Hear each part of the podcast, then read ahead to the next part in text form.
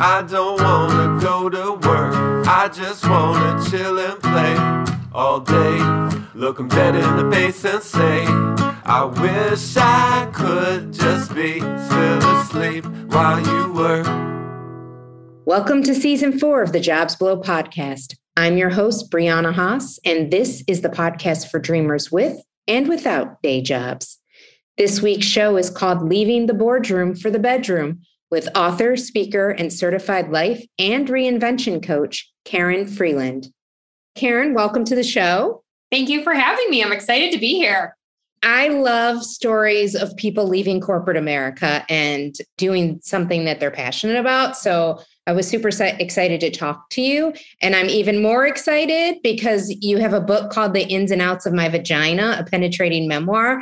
I mean, that's like right up my alley or right up my vagina. No, just yeah. Anyway, I was gonna say. anyway, um, before we start, I like to have a quote at the beginning of the show that I feel is kind of relevant or inspiring. This one is really more uh, relevant than probably inspiring. But anyway, it's I was worried about my own vagina. It needed a context of other vaginas, a community, a culture of vaginas. There's so much darkness and secrecy surrounding them, like the Bermuda Triangle. Do you know this quote? No, I don't, but I'm in love with it because that just totally speaks to exactly why I wrote this book. Because there's so many topics out there that are seemingly taboo, but every single one of us is going through it. And we feel like we're the only one because no one talks about it. And I was like, I'm done with this. We're talking about it.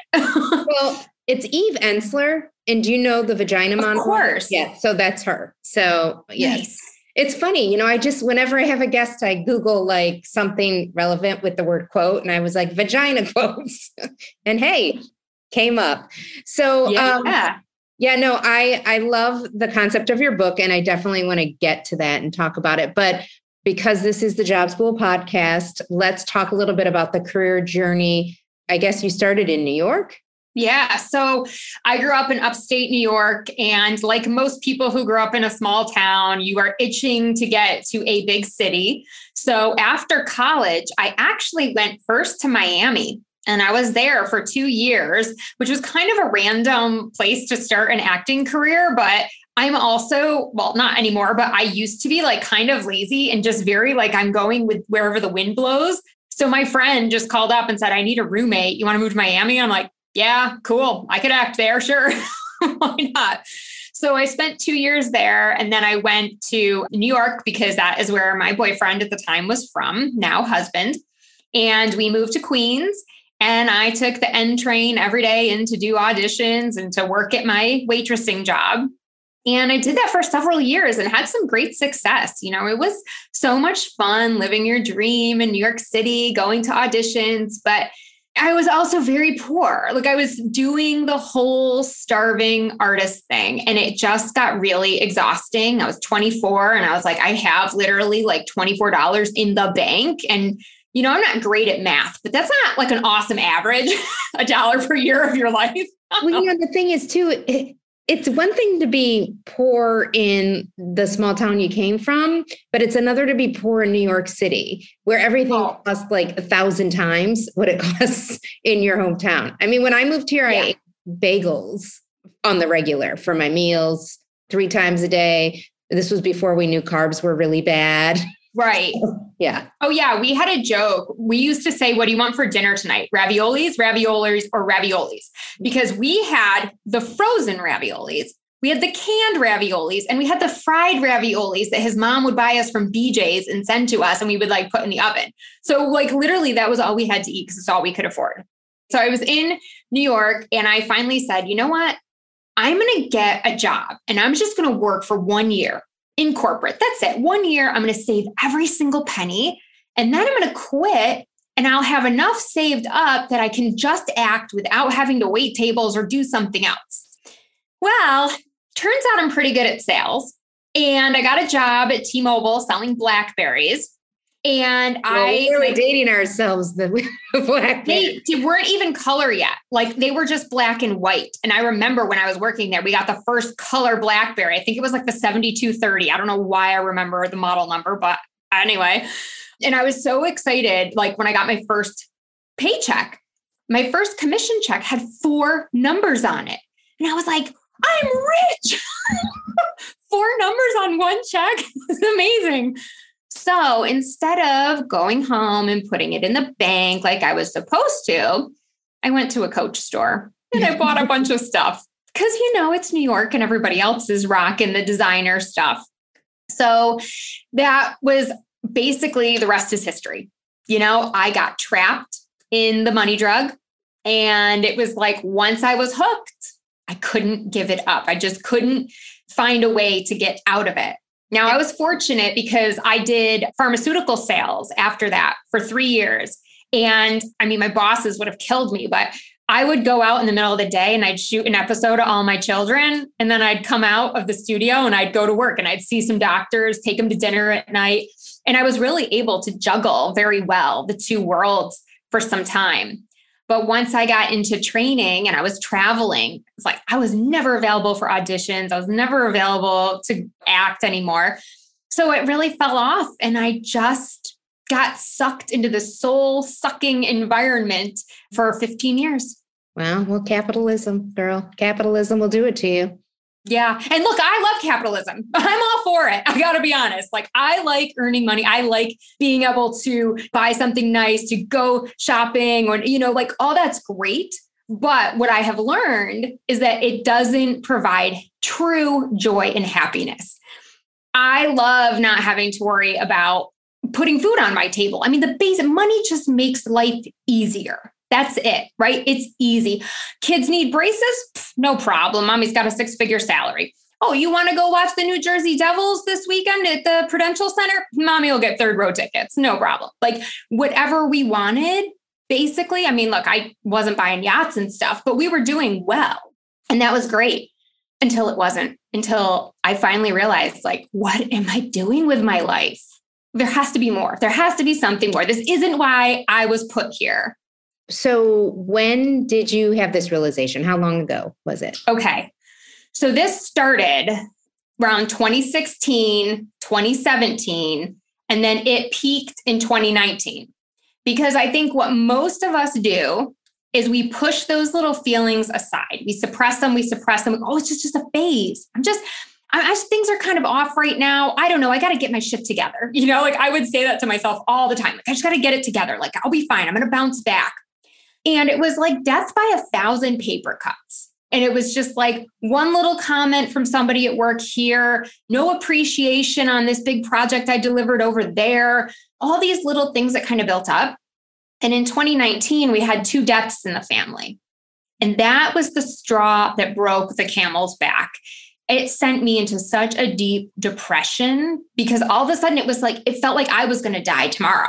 Like, and then what? What did I do? I, I'm not even a present mom. I don't do enough with my children. Like I have a nanny that comes in the morning and gets them ready for school. Like I can't even be bothered. Like what? I'm like, this is not what I wanted for my life. Like this isn't what I imagined.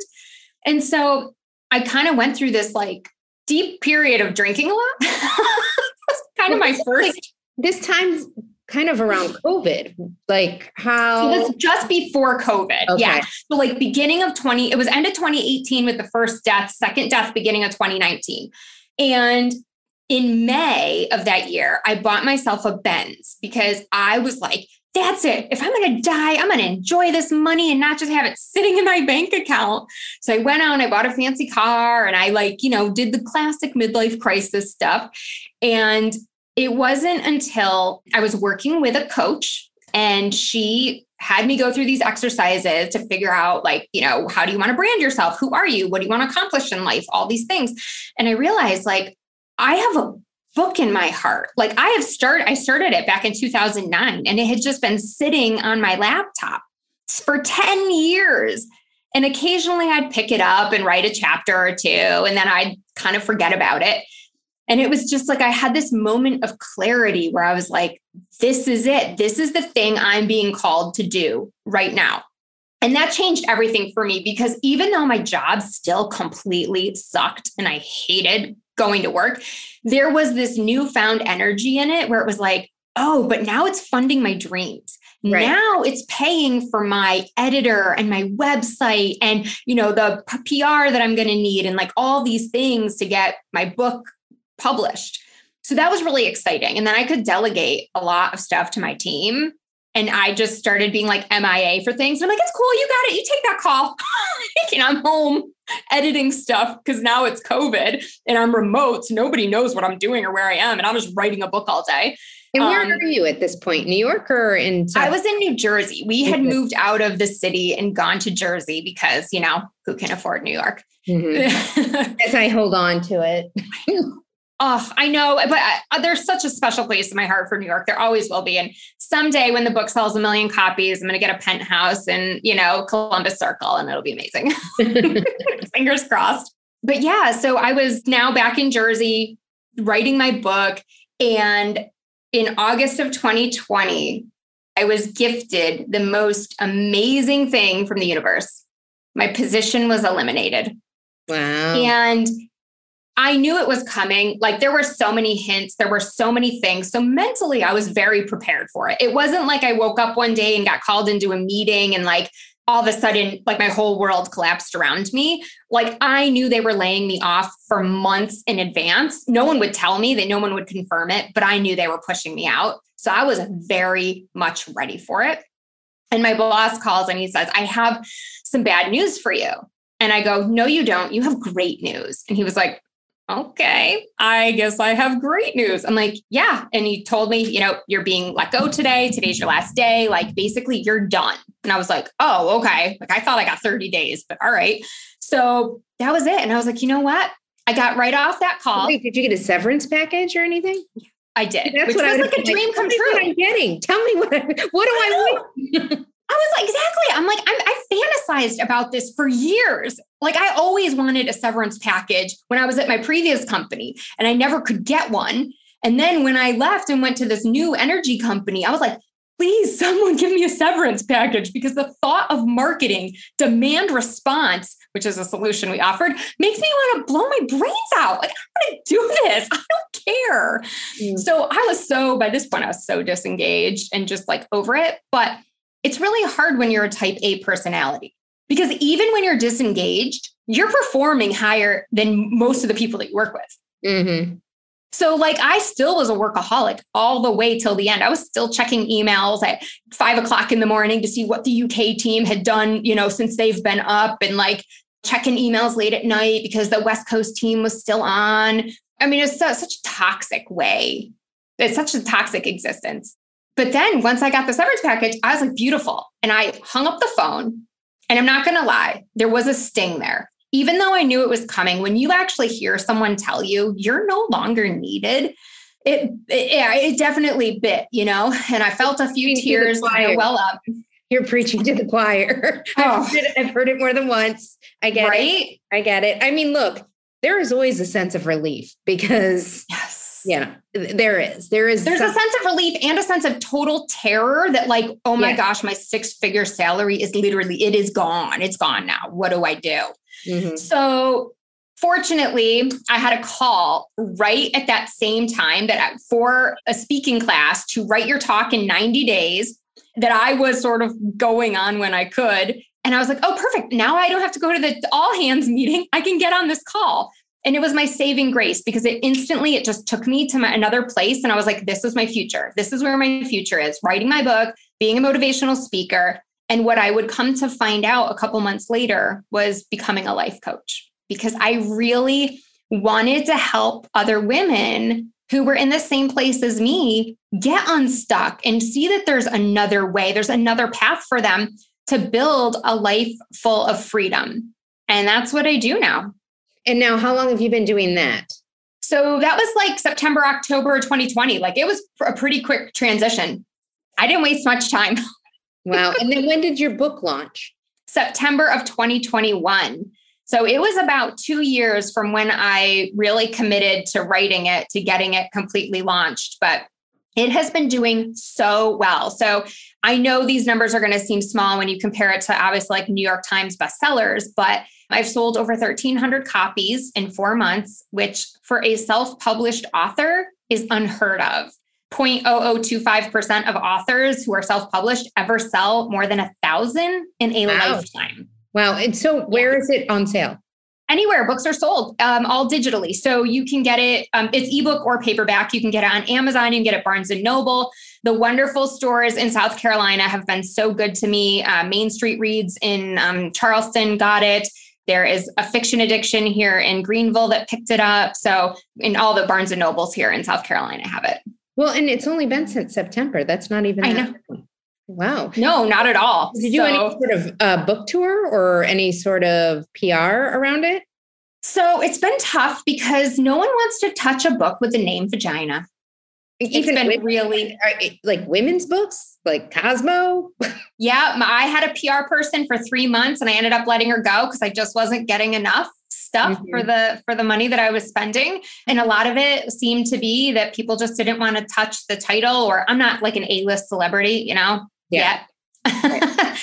so unfortunately, a lot of places, you know, like Howard Stern and those types of outlets that would be perfect for this, we're like, right. Mm, yeah, sorry, like we're only taking A lists.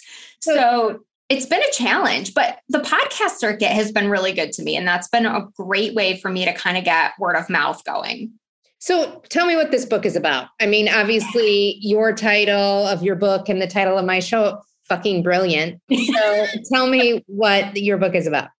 Thank you. So, yeah, so it is all about my vagina. No, just kidding. It is, but it's about the, the bigger message, which is all of the journeys and mishaps and misadventures that we go through with our partner in crime, who in the book, My Vagina, is named V. So, you will be joining us on a journey that goes all the way from being five years old and first realizing, like, oh, I have something down there between my legs. What is this pinkishy thing? Like, you know, what is this all about?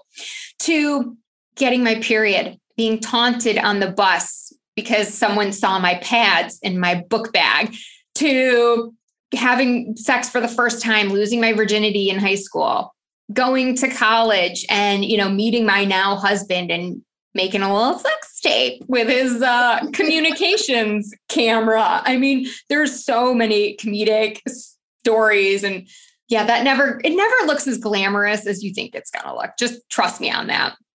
Wait, and so um, you have been with your husband since college? Mm-hmm. Well, I'm sorry, but V doesn't seem to have been on a very big journey. I thought oh. was going to be Trust me. I know that's what you think. And everyone's like, oh my gosh, like I feel like I know you and Damien so well. Like this is like you're my BFFs because you do go on this whole journey. And, you know, I think that's unfortunately one of the misconceptions about long-term relationships is that they, I mean, trust me, they get boring and stale sometimes, right? But you got to like invigorate them. And so fortunately, we've been able to do that like over the course of our, our marriage and relationship but there's so many things. I mean, we talk about pregnancy sex and like going very wrong for the first time ever, I talk about miscarriage and my ectopic pregnancy and how my workaholism, even back then, got in the way of me detecting that I had an ectopic pregnancy and having to be basically rushed to the emergency room, not sure if I was dying or what was hap- what was happening. So there is definitely those bigger messages also, like you know, take care of yourself, ladies, love yourself. You know, I talk about my labia tearing during birth and the lasting effects that that's had on me. I had to have complete reconstructive surgery after my second pregnancy um, with my my stomach completely my abs were obliterated and you know what that was like trying to get back in the saddle. I mean there's so many things. But probably my favorite sort of theme throughout this is constantly chasing the orgasm. And I think Hollywood and the movies have done and porn and all that has just done such a disservice for what real sex looks like and what good sex looks like. Unfortunately, right, you got a bunch of guys walking around thinking it's pump and dump mm-hmm. and that foreplay is foreplay. I'm like, nope, that's like the main event for me.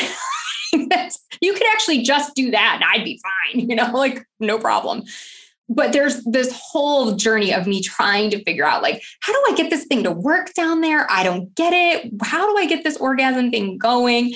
And um yeah so you have to read the story to see if she ever figures it out or not but. It's interesting because the fifth show that i did was with a woman named Cindy Gallop who has a site called make love not porn. And her whole thing is showing real sex. So real right. people upload their videos on there and you can watch them. And her whole thing is what porn has done to young men and just like the comp- it's it's like what she kind of says or explains porn is it's like a Michael Bay movie. Like it's not right. reality at all. Right. You know? Right. So no, I hear you on that. And I agree 100%. I think also in the consent space, porn does oh. not help that at all. So, right. Yeah. Yeah. And it's interesting that you bring up the whole consent thing too, because there are some, you know, depending on people's trigger levels, there is a scene where I black out in college and I literally don't know what happened. I, I don't know to this day what happened. Maybe he'll read the book and call me up and let me know. But sadly, sadly there are so many women with that same story. Um, yeah. So I'm sure it's relatable to way more people than you can even imagine. Yeah, unfortunately. And you know, I don't, and people say, oh, how could he do that? And I go, well, my husband has told me because I've blacked out with him back in college a couple times. And he says, Karin, you're fully functional. I had no idea you were blacked out.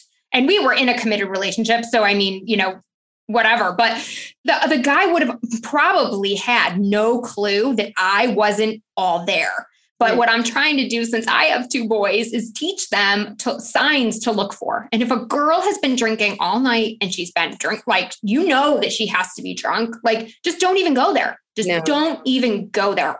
Say, give her a kiss at the door, make sure she's in her bed and get the hell out. Like that's it, you know? There'll be another night for that if she's really that into you. So yeah. my kids are 10 and 12. So every time I try to talk to them about sex, they're like, Mom, this is so inappropriate. well, do they know about your book for God's sake? oh my gosh. Do they ever? They're like my little PR crew. We're at the grocery store the other day and I'm in line and there's two ladies behind me. And my son goes, looks like an opportunity to tell these ladies about your book.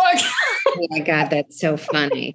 Well, so they're great. And you know what? Honestly, it might seem traumatizing traumatizing a little bit to them now but it will just help them later in life. Like i yeah. was reading something the other day about how everybody is so immune to like the blood of violence but the blood of menstruation is such a taboo. Oh and yes. it again born from the patriarchy well and maybe it is the patriarchy that has influenced women but i i posted a picture eh, on my feed instagram at Karin Freeland Karin with an i so if anybody wants to check it out. And i tested out period underwear and i actually did the post and i showed my period underwear and you could see where they were saturated. I used the wrong level of like absorbency so it leaked through. I think if i'd used the proper level on day one it would have been fine but anyway and actually, uh, someone that I know very well, a woman, sent me a message and was like, That is disgusting. Why would you post that? And I was like, But like, this is natural. Like, it happens to all of us. What do you, what, like, you don't believe? Like, I couldn't even understand why they found that so offensive and disgusting. And yeah, but we're, that's even if it's a woman saying it, it, we all grew up with the same information that all came from religion or other, you know what I'm saying? So if a woman yeah. is that way, it's because that's what we hear. That's what we know. Mm. Honestly, like one of the things I've heard recently that I found so eye opening is even the take on virginity and the whole way virginity is positioned. And yeah, I love people are saying now, like, they're not saying I lost my virginity. It's like we didn't lose it we gave it to someone, we shared it with someone. And I was but like, also very much put on women. Like, why? I, it, right. It, it, like, again, that whole messaging, like, mm-hmm. because again, why can't we just enjoy sex like men and uh, boys enjoy sex? It's right. This, this, thing, this flower, this this whole thing that you're supposed to save until marriage, but for some reason the pressure is more on the women than the right. men. So, like, I I Great don't point. Think about it. Do you think you'll ever have to talk to your boys about keeping their virginity? Unlikely. Right. Okay, so we've talked about your book. Let's talk about um, your life coaching. Where do you mm. get your clients? Like, tell me, you know, a success story that you may have had recently with a, a client that you helped find a new direction. Sure. So a lot of my clients actually are referrals. You know, it's a lot of people that I worked with in the past or who are friends of people that I've worked with in the past. They see my posts on LinkedIn, reach out. So that's been great. And I've worked in some really toxic environments. So there's no shortage of clients there. So I'll tell you a story about one woman. And she came to me feeling like a tired, frumpy mom. She was like, you know, I just feel like I've lost my passion. I'm a workaholic, right? Very similar feelings that I had when I was in corporate. And I said, all right, great. Let's do a three month program. And we're going to go through this process of figuring out what it is you really want in your life. We're going to go, and I, I, have a special uh, methodology. It's called EDIT, Edit Your Life. And so, EDIT actually stands for envision the goal, document the goal, invest in the goal, and take action. Because if you're not taking action, you can write it down, you can think about it all you want, but you have to actually do something to make it come to fruition. And so, this is where I'm really holding my clients accountable. And so, the first month or so, she was like, Karin, I don't know. It's still not clicking. And I was like, girlfriend, just trust. I need you to trust the process. Okay. It doesn't happen overnight, right? If you've been stuck for years, months, weeks, whatever it is, you're not suddenly going to go one month of coaching and your whole life is going to right be revamped like we have to give this time your brain is going through a process right now and literally two weeks before we were done with our three month program she sent me a message over the weekend. She was like, I had a huge breakthrough. I have to tell you about this. I was like, okay. So we got on the phone and she was watching a movie. I think it was maybe Steel Magnolia and it where they have a spa or a salon or something. Yeah, yeah. Mm-hmm. And she goes, Oh my gosh, I want to open a salon. And I was like, okay, cool. Like, where'd this come from? She's like, I went to business school to to own a salon. She's like, I wrote a business plan for this.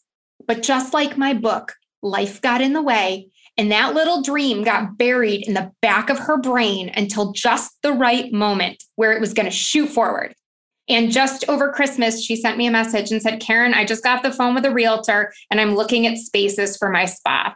And that to me is like um, the most amazing thing that could ever happen for any of my clients This is for them to realize their true purpose and then take the leap of faith and go for their dreams.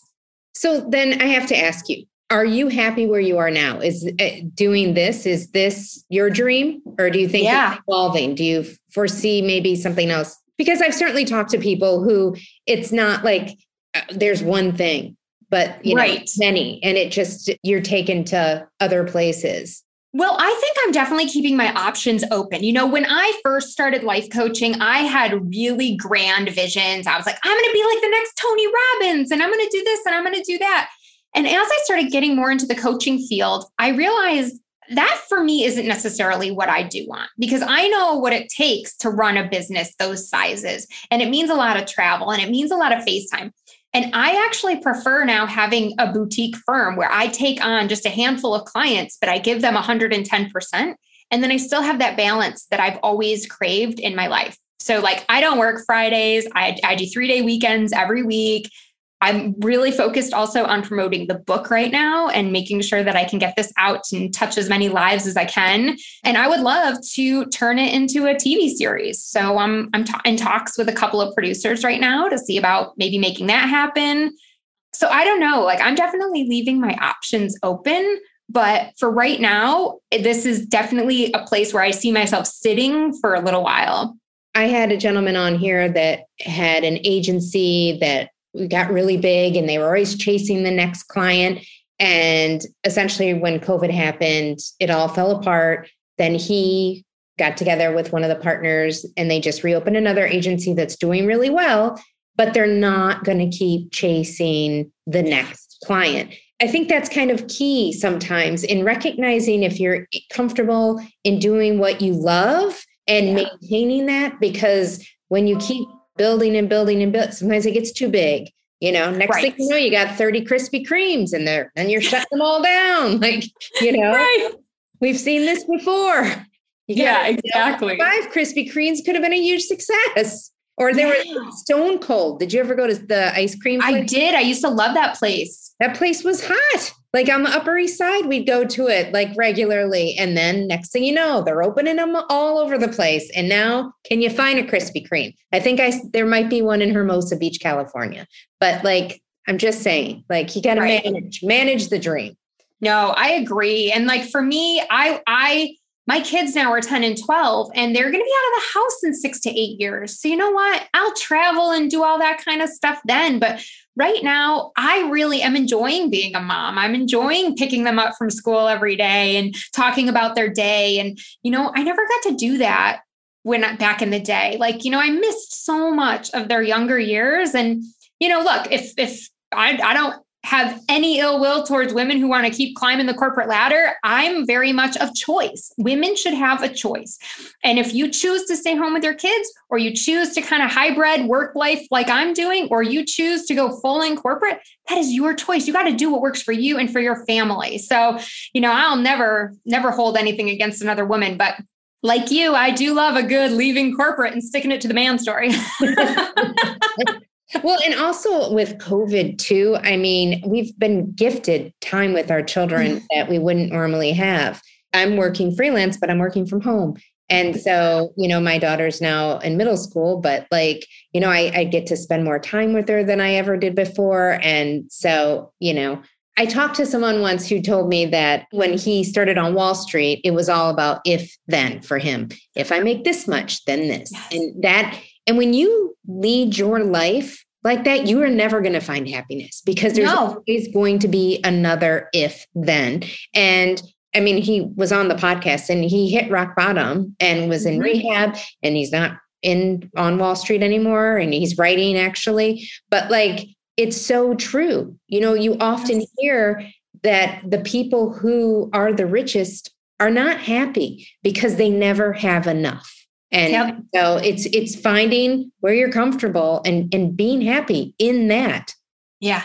And that's one of the things that has been so empowering. You know, we moved from New Jersey to South Carolina in April because that was part of our transition. I said, look, mommy doesn't make what she used to make. So we are going to either have to stay here and hustle, or we can go somewhere that is less expensive and live a very decent, comfortable life. And so for us, we are like, let's do it. We came to Greenville. We absolutely love the area. People are fantastic. The weather definitely beats Jersey for me. I don't like the cold. And it's been wonderful. But you know what? I've been able to say, how much is enough? This is enough. I don't need to make more than this for the year. And I have been able to turn down projects and turn down opportunities because I'm like, I'm I'm right where I need to be. I don't need to make any more in 2021. So uh, it's been very freeing to say enough is enough. This is all that I need to be happy, to be comfortable. And everything else, I don't need to chase that. No. Well, and COVID also showed you you don't need as much as you think you do. Oh my gosh, I haven't had my eyebrows done, girl, in so long. well, I I think I've had mine done so much that they don't grow anymore. So we're, we're at a standstill. But I mean, I haven't bought any any clothes. I don't go anywhere. I just right. you know. So where were you in New Jersey? Um, we were in Bergen County, so just over the bridge. Okay, because yeah. I have another friend who left New Jersey and ended up in South Carolina. Ah, recently. I'm telling you, it's yeah. been life changing for oh. sure. But you know, it was funny because I was driving the other day in a pretty affluent area of town. I looked at one of the houses and I thought, man, I'd love that house. I'd love to have that house. And then I said, what, what are you talking about, Karin? Stop.